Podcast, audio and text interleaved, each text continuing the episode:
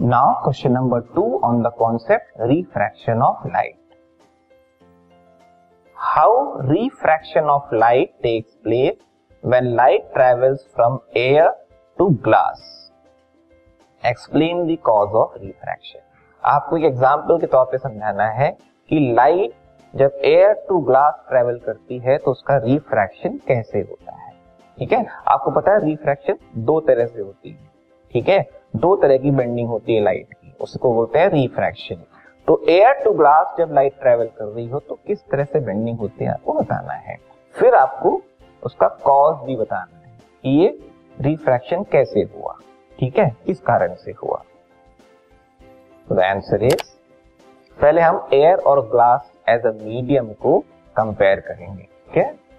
Air is an optically rare medium whereas glass is an optically denser medium अगर हम medium के हिसाब से कंपेयर करें तो एयर एक ऑप्टिकली रेयर मीडियम है। ऑप्टिकली मतलब related to light rare medium है, इसका मतलब ये आसानी से लाइट इसमें ट्रेवल होती है। ठीक है?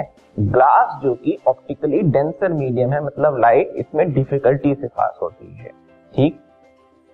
अब well light travelling from an optically rare medium is incident obliquely on the boundary of an optically denser medium, it bends towards the normal to the interface.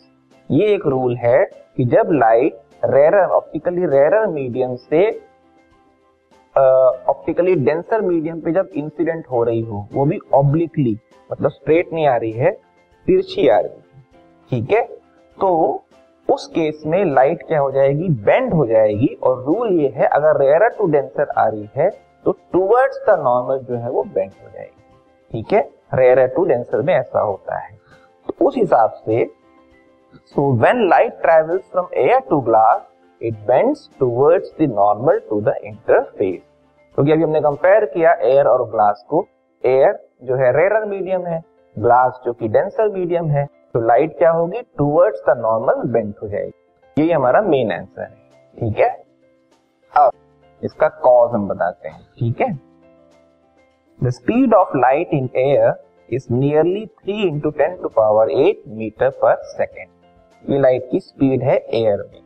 Vacuum में भी इतनी ही मानी जाती है, बल्कि वैक्यूम में मैक्सिमम मानी जाती है और एयर में लगभग सेम मानी जाती है, ठीक है? तो ये लाइट की सबसे मैक्सिमम स्पीड है, ठीक है? Whereas that in glass is nearly 2 into 10 to power 8 metre per second और ग्लास में लाइट की स्पीड है 2 into ten to power 8 metre per second जो कि कम है। ठीक है? इसी वजह से लाइट की स्पीड कम होने की वजह से एक्शन में क्या होती है? बेंडिंग होती है। Clearly light travels faster in air but slower in glass so it bends on passing through the glass तो जैसे ही three into ten to power eight metre per second से मूव करते हुए जैसे ही ग्लास का मीडियम आता है तो लाइट की स्पीड कम हो जाती है। इस वजह से वो अपना डायरेक्शन चेंज करके बेंड ये है मेन रीजन अगर इमेज के हिसाब से आप देखो तो ये है। ये लाइट इंसिडेंट हो रही है, ठीक है?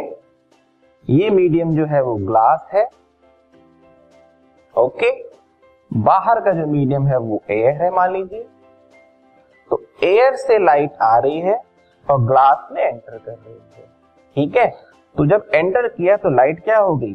नॉर्मल की तरफ़ क्या हो गई? बेंट हो ठीक है? क्योंकि एयर जो है रेरर मीडियम है और ग्लास जो है डेंस तो ये आपका रिज़ल्ट हुआ जब लाइट ट्रेवल करती है एयर टू ग्लास ठीक है? This podcast is brought you by Hubhopper Shiksha Abhiyan अगर आपको ये पॉडकास्ट पसंद आया तो प्लीज़ लाइक शेयर और सब्सक्राइब करें और वीडियो क्लासेस के लिए शिक्षा अभियान के यूट्यूब चैनल पर जाएँ।